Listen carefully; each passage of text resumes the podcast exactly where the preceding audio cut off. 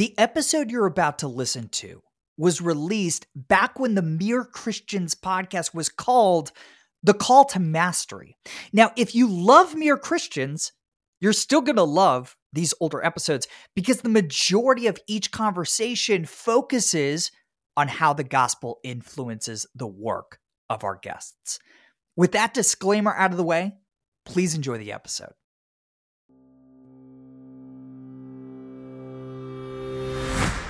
Hey everybody, welcome to The Call to Mastery. I'm Jordan Raynor. This is a podcast for Christians who want to do their most exceptional work for the glory of God and the good of others. Every week, I host a conversation with a Christian who's pursuing world-class mastery of their craft. We talk about their path to mastery, their daily habits, and how their faith influences their work. Today's guest was terrific. His name is Ronnie Andrews. He's the CEO of a publicly traded company called Oncocyte, which focuses on the development of novel, non-invasive blood and urine diagnostic tests for the early detection of cancer. Before that, Ronnie was the CEO of another publicly traded company called Clarient that eventually sold to GE. Over Ronnie's 30-year career as a leader in cancer research, he's raised over $100 million in venture capital. He's an exceptional leader and entrepreneur. So Ronnie and I recently sat down. We talked about a bunch of stuff. We talked about why it matters that Jesus met people first physically, then emotionally, and lastly, spiritually. We talked about how Ronnie, remember, a CEO of a public company, can go Friday through Sunday with his cell phone turned off, and what the value of those, what he calls phone vacations, are to him in his life. And we talked about why the next 10 years of cancer research will be more fruitful than the last 100 combined. I think you guys are going to really enjoy this conversation with my new friend, Ronnie Andrews.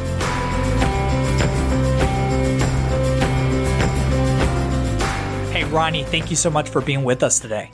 Yeah, Jordan, thank you for having me. It's a pleasure. So I was reading my team's research. You've been passionate about curing cancer from pretty early on in your life. Can you talk to us about what's the story that led to your focus on this field? Yeah, listen, I grew up in a small town in Georgia. I'm the oldest of a litter of grandkids, as we like to say, and I'm way older than most of the rest. And I grew up under the stewardship of an amazing woman, my grandmother, who was an incredible woman of God, but also equally important, she was also had a calling as a servant leader and kind of didn't even know it. And she had cancer when I was about 11, and I watched her suffer horribly with her first round of cancer, and she survived it. And I remember sitting on a swing, a glider. I don't know if your audience will know what that is, but she and I were on a glider outside on her porch one night after all the other grandkids had gone to bed. And she kept us all during the day. All our families mostly worked one or two jobs to make ends meet. And I began asking her all about what happened and what did they do. And of course, back in those days, Jordan, you didn't mention the cancer word, you meant it was the C word, and you certainly didn't mention breast cancer. So she just said, hey, you got an aptitude, you're a smart young man, and you need to be the first kid to get out of this town and go to college, and you go cure this thing. And so she and I kind of laughed about it, but she began to pray over me, and things happened. And I'm 5'5", and I was really fast because I had to catch chickens occasionally for dinner. But I ended up playing on a college football scholarship, and you know, most people laugh when I tell them that, but it was a total God thing. And I knew then, she used to tell me, you're anointed. And I'd hear the story of David and Goliath every day of my life. And the idea that I was going to go do something in the cancer world was something that was kind of put on my brain by my grandmother, but certainly by the prayers and the Holy Spirit at a young age. And of course, here I am, you know, I've been chasing it for a long, long time. And it's been a very rewarding adventure, but one that, as you know, doesn't come without challenges. So, sure. But that's how I got started. And I tell everybody, she lived 30-something years with two more rounds of cancer. And every time she'd get it, I'd go and see her, or I'd go take her to the doctor. And she'd always say, they tell me I'm going to die, but you know I can't die till your granddaddy leaves me and goes to heaven because he can't live without me. And she turned out to be right. I mean, she was diagnosed her final time, and she told me she wasn't going to die until he left her. And so sure enough, he died. And not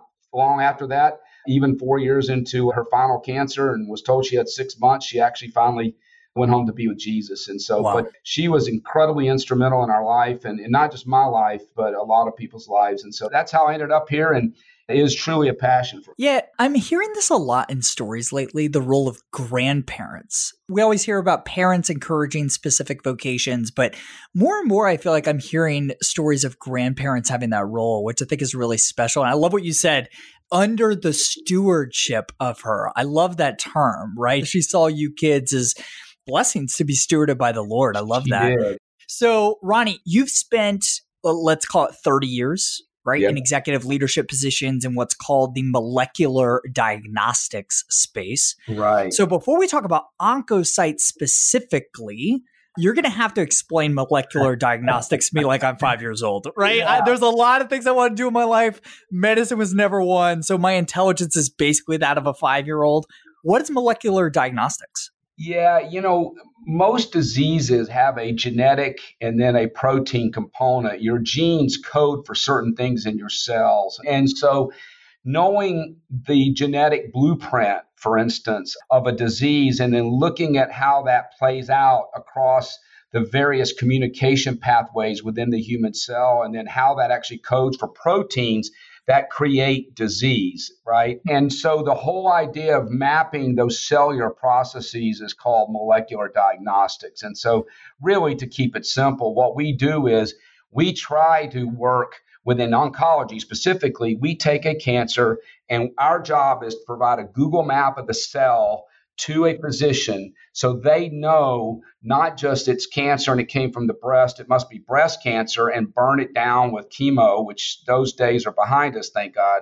But now it's like, all right, I have all these new therapeutics at my disposal that will shut down communication pathways of bad genetic code. So I now need to know, A, what's the genetic fingerprint of that tumor and how is it coding through these highways that allow the cell to get out of control and become a cancer. And it's been very fascinating work. I'll tell you, the last 10 years has been amazing. And the next 10 years will dwarf the last 100 years in cancer, wow. Understanding cancer and treatment of cancer. And it's why at 61, I just can't get enough of it. We're starting to see so many, and praise God, we're seeing so many late stage cancers even resolve and give hope to those patients and to those families. I was talking to this climate scientist on the show a few months ago named Dr. Catherine Hayhoe. She's one of the world's leading scientists on this topic. And yeah, she was just talking about how from a very early age, she just saw science and religion as these things that absolutely coexist, right? The word of God is God's spoken word, but nature is kind of his revealed expressed word. It sounds like you've had a pretty similar experience. Is that right? Yeah, I have. I was blessed in the Human Genome, coming out of the Genome Project, to be in the world of both HIV in the early days and then oncology. When, my grandmother finally had her last round of cancer and passed away, I left the infectious disease world and went full-fledged into oncology. And I was really amazed, if you look at, not to get too geeky here, but if you look at Darwin's theory of evolution, there's a component of that theory called reducible complexity. And what he basically says is any biological system can be reduced to its single evolutionary point. And the reality is, we now know, based on our discovery of the Genome Project and how the cell machinery works in oncology, that you have two fail-safes. You have a cell repair mechanism in the DNA, which is the blueprint that's unfortunately now coding for cancer, and you have a cell repair mechanism that every day finds those mismatched pairs and fixes them. You can imagine that if that happens millions of times a day in your body, in my body, we all have cancerous DNA, but it never becomes cancer because of this fail-safe. And then if that fail-safe breaks down and there is bad code, when it gets out to produce the protein, there's another fail-safe, a QA system built in that says that protein isn't supposed to be built in this cell, and it pulls its handle, and we have a natural cell death mechanism called apoptosis, and it comes in and kills the cell and takes it out before it causes cancer. And what we know from the Genome Project and the work since, you can't reduce those to a single evolutionary point. It acts as a system to protect you every day from having cancer. So you can imagine if Darwin's theory of reducible complexity was accurate, the first generation of Homo sapien would have never made it. So the reality is, and you know, there's someone that I'd love, I don't know if we could get him to do this, but Francis Collins, who was the head of the Genome Project, but also now the head of the NIH, he became a very emboldened Christian during the genome process, and he was the head of that project. And he wrote a book called The Language of God. And it is a fascinating book about how God allows science to reveal the wonder of himself. It's a really fascinating book. But he even, during that process, we all used to sort of look to him and we'd see his boldness despite the attacks from the agnostic and atheist science world. And obviously, we look up to him for that. But we learned so much that has just allowed us all to be strengthened in our faith. Listen, I applaud people that can just have that quote unquote blind faith. But as a scientist, I'm just naturally inquisitive. Yeah. And certainly, you know, getting these data under us have been very helpful for all of us to just be even more bold in our Christian faith. So when I had Timothy Keller on the podcast a few months ago, we asked everybody on the show, who's the number one person you'd most like to hear on the podcast? His answer was Francis Collins. And good news, this is the first time we've said this publicly. We emailed Dr. Collins right after that. And immediately he responded, he's like, I'd love to do it. Yeah, he's like, hey, but we're trying to find a vaccine for the coronavirus. So he's like, he needs a little time to finish that drill, right? He needs to stay focused at the NIH. But yeah, Dr. Collins has told us he'd love to come on the show. So I cannot wait for that. So, hey, Ronnie, we were introduced by one of my best friends and a member of your team, one of your employees, Lee Stewart. Right. And Lee, who does not give empty praise, right? Lee's a very thoughtful guy. I was talking to him before our conversation today. And he said, quote, you are the best leader of people he has ever known. Wow. End quote. Wow. So at the risk of making you blush, there you go. Why do you think a member of your team would say that? What do you think makes you such an effective leader? You know, it sounds trite, but it really is the model that I watched live out its life in my mother, my grandmother, my dad. I mean, they were all very humble people. They served people their whole life. They always put others before themselves. And at 35, I've been very blessed and, you know, was on the fast track at a large diagnostics corporation. And I really, was frustrated with the lack of cultural progress in this big corporation. And I told my pastor one day, I said, I really think I might need to go into the ministry. I really feel the call. And he said, don't ever say that again. He said, you are in the ministry. He said, God's uniquely given you the aptitude for some extremely complex science, and he's given you the EQ to really influence people. And you need to realize you're on the front lines in God's daily war in the marketplace. And I'm like, whoa. And so when I began to study that and really began to study the Jesus model, you know, it's just simple, right? Jesus met people where they were physically first, emotionally second, and then spiritually third. And, you know, I had that backwards when I first decided, all right, I'm going to go to work on Monday after he encouraged me. And I put my big King James Bible on my desk and expected people to come in. And of course, nobody came to see me. In fact, nobody wanted to be around me because I was hitting them in the head with scripture. But people just have to see your heart first. And you have to realize that, you know, in God's economy, we as leaders have a stewardship responsibility that's much broader than just delivering business results. And those are important, but they're not the most important thing. In God's economy, it's about touching people's hearts and moving them towards the mission that you've all been called to do. And I have to be honest, I can't take credit for, I appreciate Lee's comments, but I have to. I think he's looking for a raise, Ronnie. Yeah, he may be, and I'm happy to give him one now.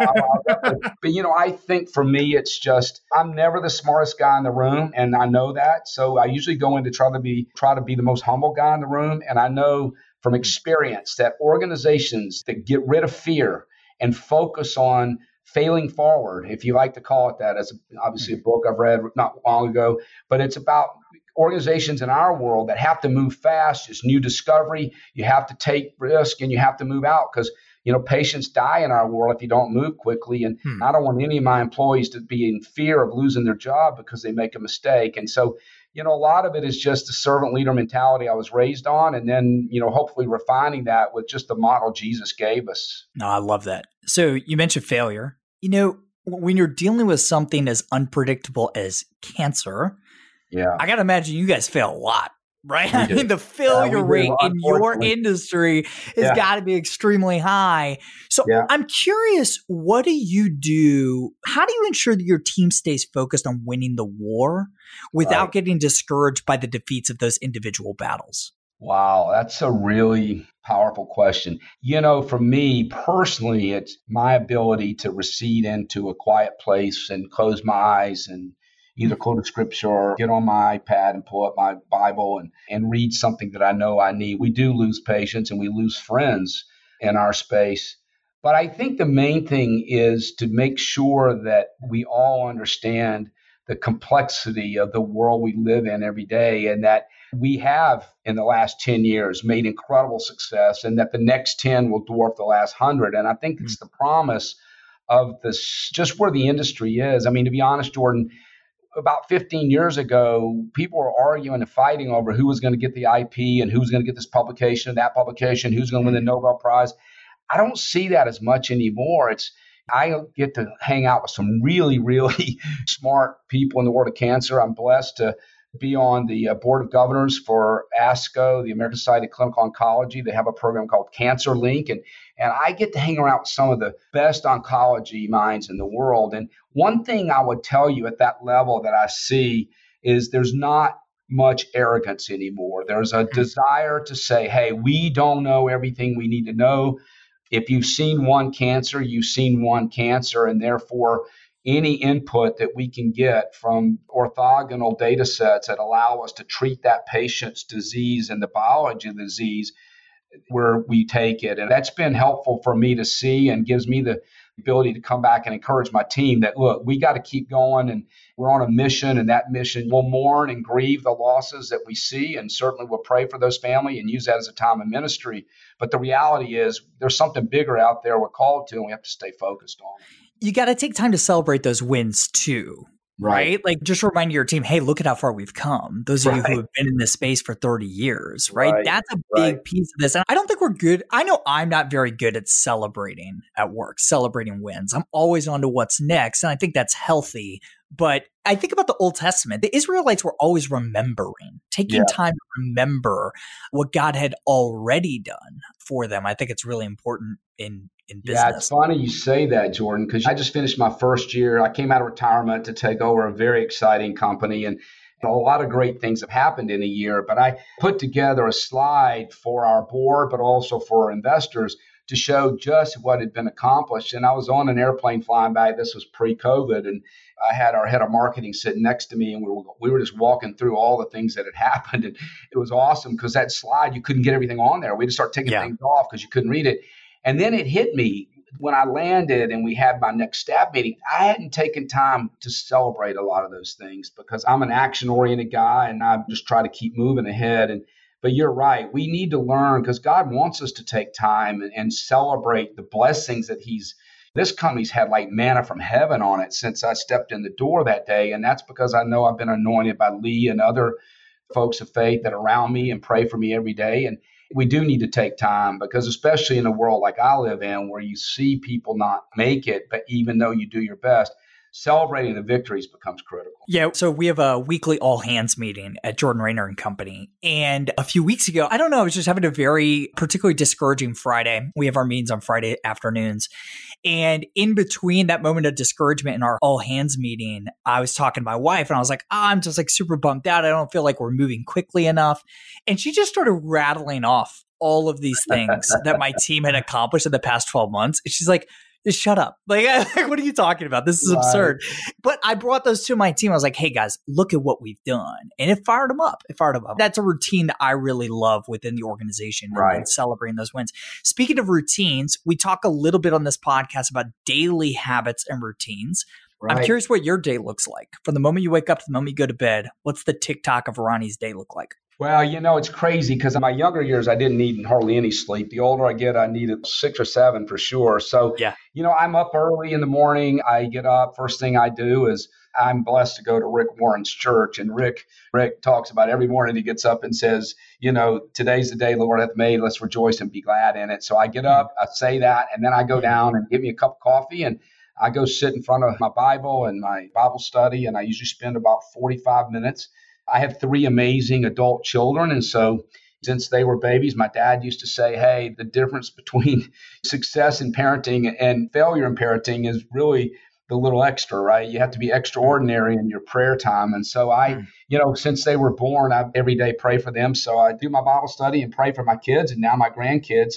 And then I usually get on a spin bike these days. Used to when my knees, I was younger, I would run. But now I'm a Peloton addict. And so I do that. And then I'm usually in the office by about 7:30, 7:45. And I have a full slate. And usually I try to block an hour to walk around and just stop in on people. I mean, recently we had one of our guys in biz dev, his grandmother was very close to him. And certainly I can relate to that. She just passed away. So, things like just drop in and shut the door and how you doing? Let's go get coffee kind of thing. It's been harder in the pandemic, right? Because we have to socially distance, and I'm a naturally huggy guy. And then, I usually try to finish up by 5:30 or 6. That's a habit I got into when my kids were home so I could have dinner with them. I travel a lot in my space. So when I am home, I like to have dinner.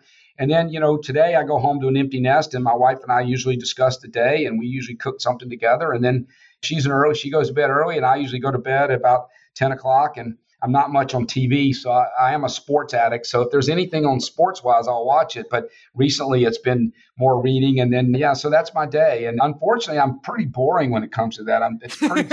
You know what, though? That's a pretty common theme of the most masterful people I know is really boring, really predictable routines. I'm the same way. You mentioned when we were talking about failure, the first thing you said in your response was really interesting to me is you get to a quiet space, close your eyes, quiet space. I'm curious, one of the things I find in myself, especially in recent years, is just the need to be intentional about cultivating silence, to think. And I'm not even talking about quote unquote quiet times, because our quiet times aren't quiet, right? We're reading, we're consuming information, we're thinking, we're praying.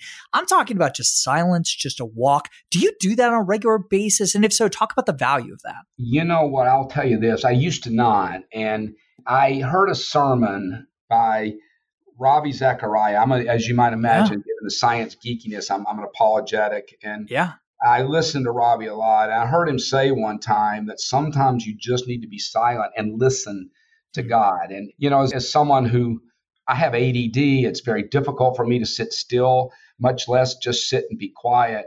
So I have this thing that I took out of his sermon that he talked about, a card that he had written that said, "Be still and know that I am God." Then it says, "Be still and know." Then it says, "Be still." And then at the bottom in big letters, it says, "Be." And so I've tried to focus down on sometimes at least 10, 15 minutes, at least 2 or 3 times a week in my quiet time, just being, just sitting and listening and trying to get my head clear. To be honest, Jordan, I have to listen to a little praise music to kind of get myself into that moment. Yeah, yeah. My mind, when I wake up in the morning, I got 1,000 things I'm thinking about.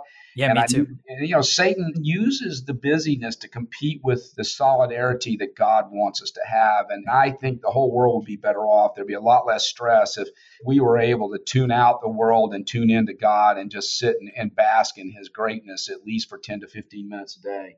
Yeah, I think it's the difference between hearing God's voice and listening to God's voice, right? We all say this to our kids. Hey, there's a difference between hearing me and listening to me. That's right. And to be clear, and I always get wary when people talk about listening to God's voice, like, listen, God has spoken to us in the person of Jesus Christ and through his word. That's how he's spoken to us.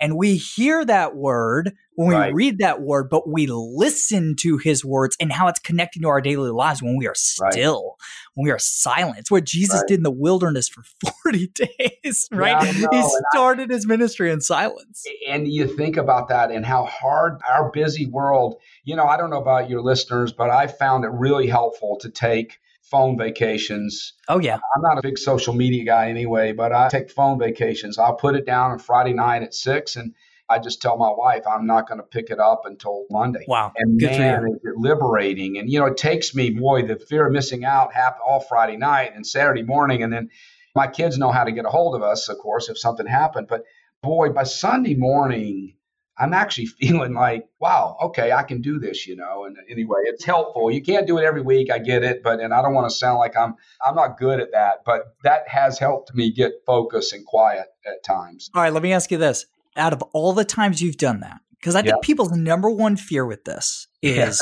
I'm going to miss something urgent. The world needs me. to always be on. Listen, I struggle with this, right? I'm very familiar with this argument. Yeah. How many times has there been something truly urgent that you really needed to respond to that you missed because of that phone? Totally honest? Yeah. Never.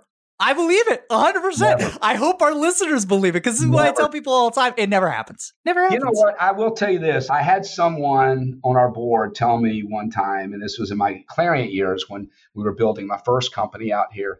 And they said something to me. I was really mentally and physically exhausted from just carrying a small startup company that ultimately turned out to be just a terrific win. And GE Healthcare acquired it, and it was a great win for the whole company and shareholders. But I'll tell you, in the early days, it was like you strap it on your back and carry it up the hill.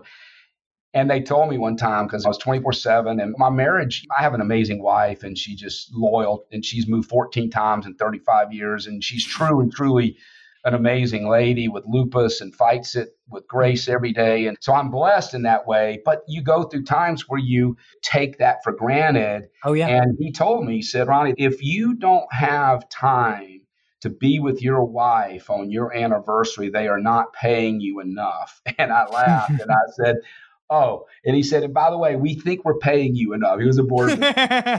So the point was, it was my fault because I didn't balance my time. And I think that's the hardest thing when you're an entrepreneur and you're in the middle of the fight every day. You know, you get high on the heroin of adrenaline and just the deals and getting things done. And you need to unplug because that's Satan's way of creating relational challenges for you. And you need to be aware of that. Amen. So we talked a few minutes ago about how your leadership is different because of your apprenticeship to Jesus Christ. Outside of that, right, I'm curious if there's anything else that you can point to that you'd say, you know what, I think this might be different about Oncocyte if I wasn't following Jesus? What would be different about the company, do you think? Oh my gosh, you know, everything, right? I mean, to be honest, I can't compartmentalize Jesus in my life. And so he is wherever I am in these businesses, he's always there. And sometimes because we're public, I can't be as bold about it, but I can always live it, right? And so I would say this. I would say that our focus would be on financial returns only and not on the return of patients to health. Our focus would be on how do we get ahead individually versus how does the team win and get ahead. I would say that the ultimate mission of the company would be to make our shareholders as much money as they can, even if that meant crossing that sort of gray zone of integrity as a company. I mean, we just recently had a challenge. We had a product that was the legacy product that I inherited. We've got two great products that are on the market today. This was still about 2 years out, and it was in a clinical trial. And the clinical trial, we didn't meet our endpoint. Doesn't mean the product failed. It just means we didn't meet our endpoint.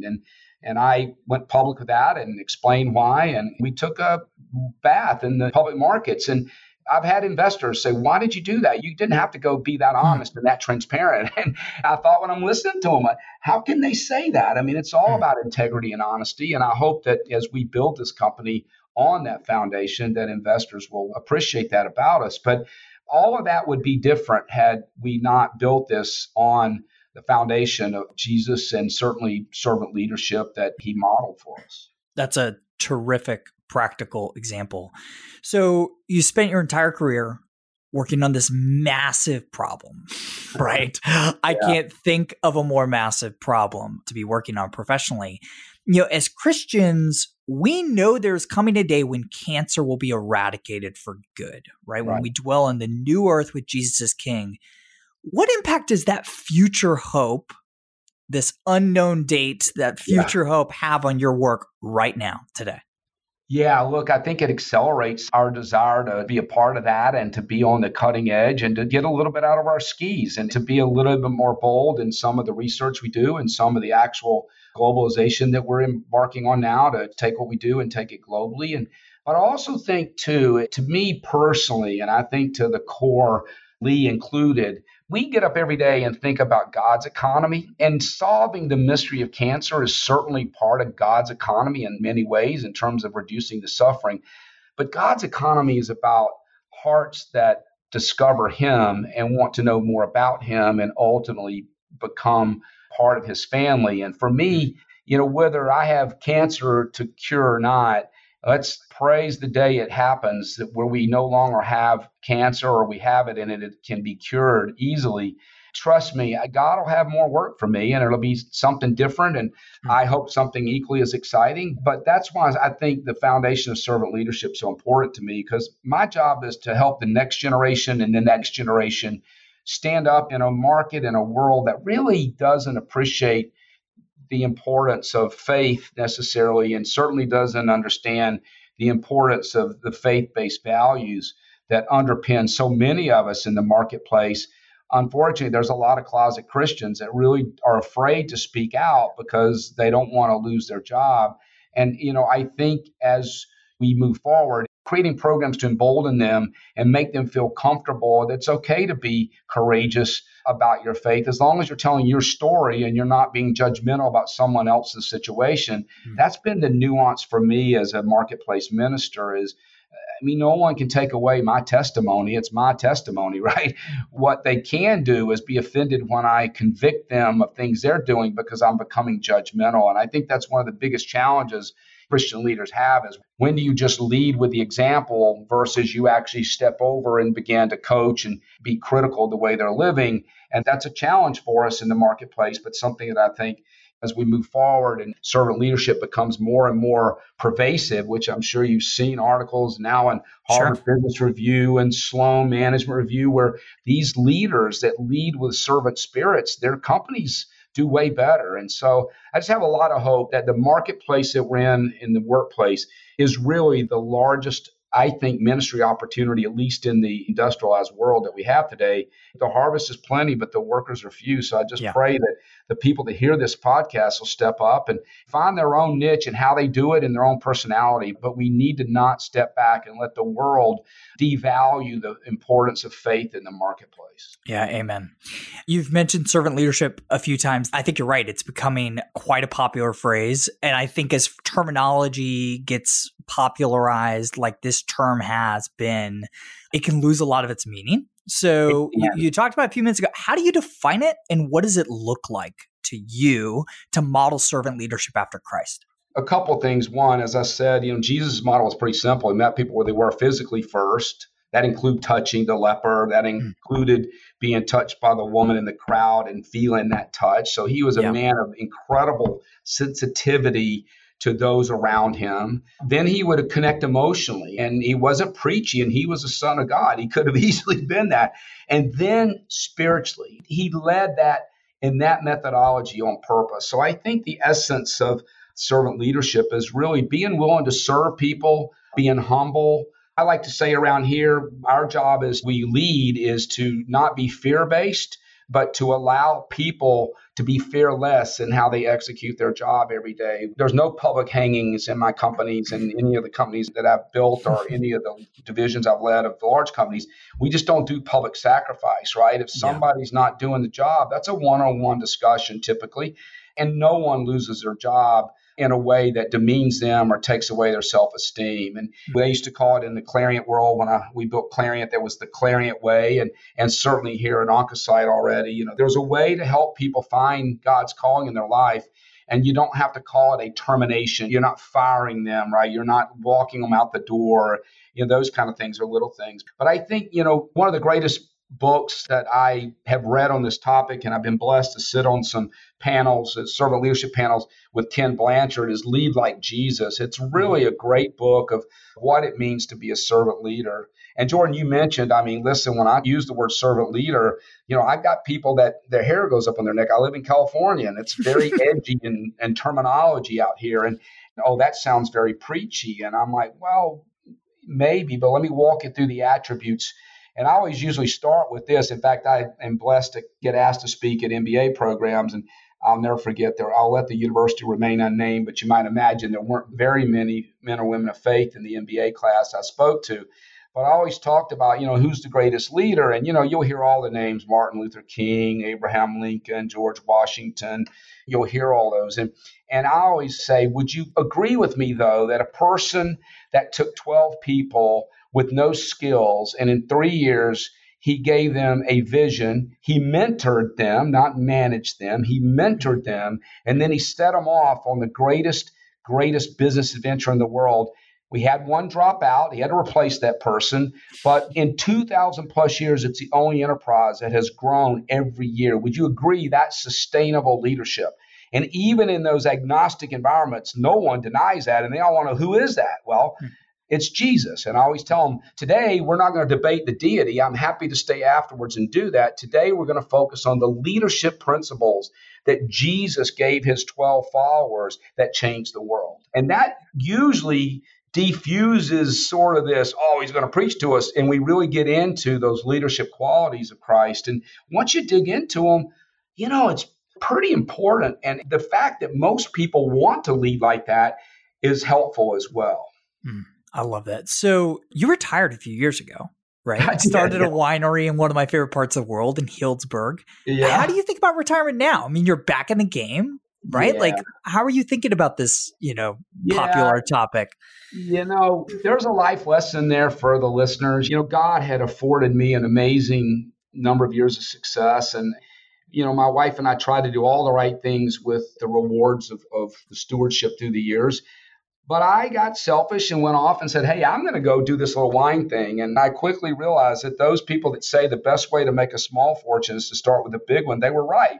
And I don't know why I thought I was arrogant enough to defy reality that that is not a business that you can make money in unless you have a really, really lot of money. It's tough. So yeah, it is tough. But listen, long story short, I realized that God, it didn't take me long. About 2 years in, I was unsatisfied. I didn't feel like I was still fulfilling God's mission. And I realized I needed to get back in the game. And the team at ASCO had called and asked if I would come and be an advisor and help them figure out the world of genomics and cancer and how to basically democratize it, right? There's a disparity between academic care and community care, even today, and we're trying to fix that. But so once I got started, I thought that would be enough. And you know what, Jordan, it just wasn't enough. When Jesus has called you to something, then his lifelong compelling is, for me, is my desire to see patients not suffer anymore.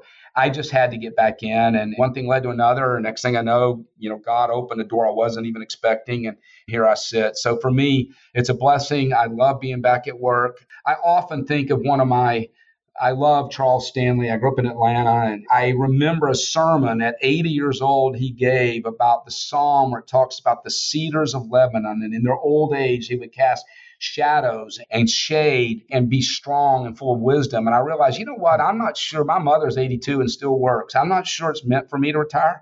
So you know what? For me, it's not working because I get to get up and go do what God calls me to every day. And to me, that's not work. That's doing God's call.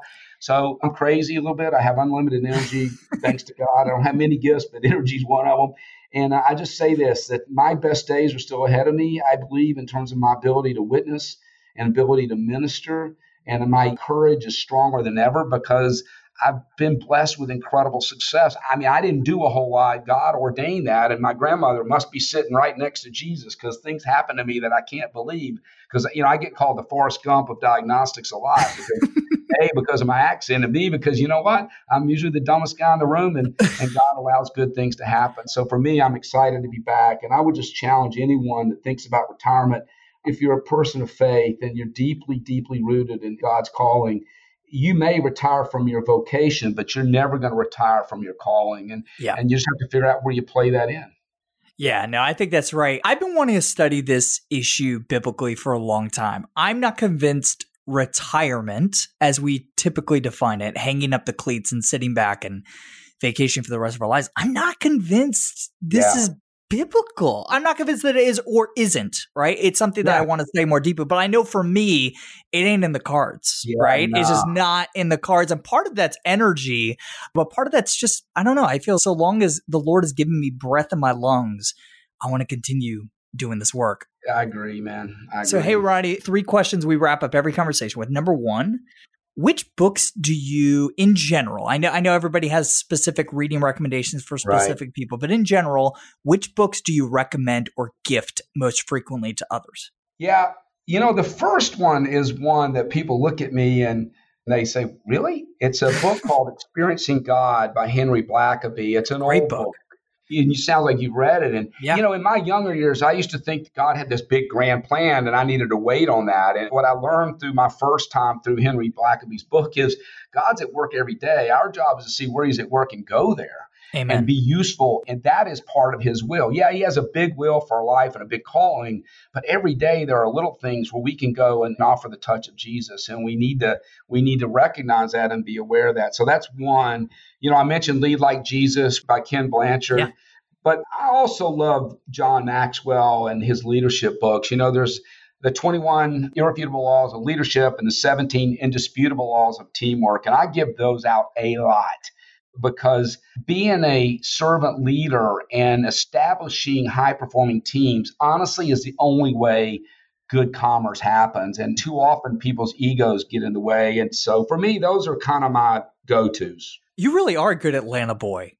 Come on, John Maxwell, the Blackabies. I love it. It's been years since I've read Experiencing God, but I remember loving that. I'm going to go back and reread it. And guys, you know, it's real. You know, it's happening today. Stuff's going on, and we're sitting in a pandemic, but you can still see people that need Jesus, and you can go and when we're God's at work, you can go help them. Amen. You guys can find those books right now at jordanraynor.com/bookshelf. Hey, Ronnie, who would you most like to hear talk about how their faith influences their work in this podcast? I talked about Keller's answer and Francis Collins. Yeah, what's your answer? Francis. I love it. Listen, where the world is and where the science world is today, and of course, I'm a science geek, but I would love to hear Francis Collins. I think everyone will be blessed by listening to a man that is the top scientist in the world and has been in the face of incredible fire through this pandemic, stand up and talk to you about his faith and how he keeps going. It's got to be a fantastic. We'll get him on here. Last question. One piece of advice. You've given a lot already, but one piece of advice to leave this audience with, who, like you, is just trying to do their best work for the glory of God and the good of others. They're in a bunch of different vocations. What do you want to leave them with? Get an accountability group around you. It's not easy. The world pulls you in different ways, and it's easy to compromise the value system that we hold so dear as Christians. Mm-hmm. And so what I was recommended a long time ago, and I did it, and boy, am I glad. I had four people that I've had around me now for 20 years that know me better than anybody outside of my wife, who have the right to walk in my office, call me. Hey, you're getting too big for your britches. Your head's not in this one. You need to wake up. You know, what are you doing this for? What are you doing that for? Even things like, Ronnie, we were at dinner and this came out of your mouth. And it's not that I want to be micromanaged, but when you say and profess to be a Christian leader and a servant leader, the world's watching, because they want to see you fail, because they want to prove that you're no different and that your faith is no different. And so having an accountability group that can do that, but more importantly, and Ken says this, Ken Blanchard, he said, when you're a servant leader, you're an energy giver. The world will take all that energy. You got to have somewhere to go and plug in and recharge your battery. And sure, there's scripture and there's time with God, but there's also the community that you need to plug into. And so having that accountability group that will hug you and tell you, hey, you may have messed up, but God loves you and you're still anointed, and that's an important thing. So find three or four people that you'll allow to tell you the truth about you. And it's been a real powerful thing for me. Do you know Greg Brenneman? I don't. So Greg's wicked impressive. He was the turnaround CEO of Continental Airlines when Continental made their big return, and then he did it at Burger King. Interestingly enough, I was just talking to Greg on the podcast. He had basically the exact same advice. Oh. I was really taken aback by how important that was to him and to you. So I thank you for sharing that. Hey, Ronnie, I just want to commend you for the exceptional, redemptive work you do every day in the world. Thank you for fighting to eradicate cancer, this great artifact of sin. And thank you for doing work that just serves as a signpost, right, to the day in which Jesus will finish our work and put everything in creation back into order. Hey, if you guys want to learn more about Ronnie's work, you can find out about Oncocyte at oncocyte.com. Ronnie, thank you again so much for joining us. Jordan, thank you, and blessings to your listeners. And it's really been an honor to be on here. So thank you for the time. Love that conversation. Yes, we're still working on Dr. Collins to get him on the podcast. I can't wait for that conversation. Hey, if you're enjoying the show, make sure you subscribe to The Call to Mastery so you never miss an episode in the future. If you're already subscribed, take 30 seconds right now and go leave a review of the podcast. Thank you guys so much for listening. I'll see you next week.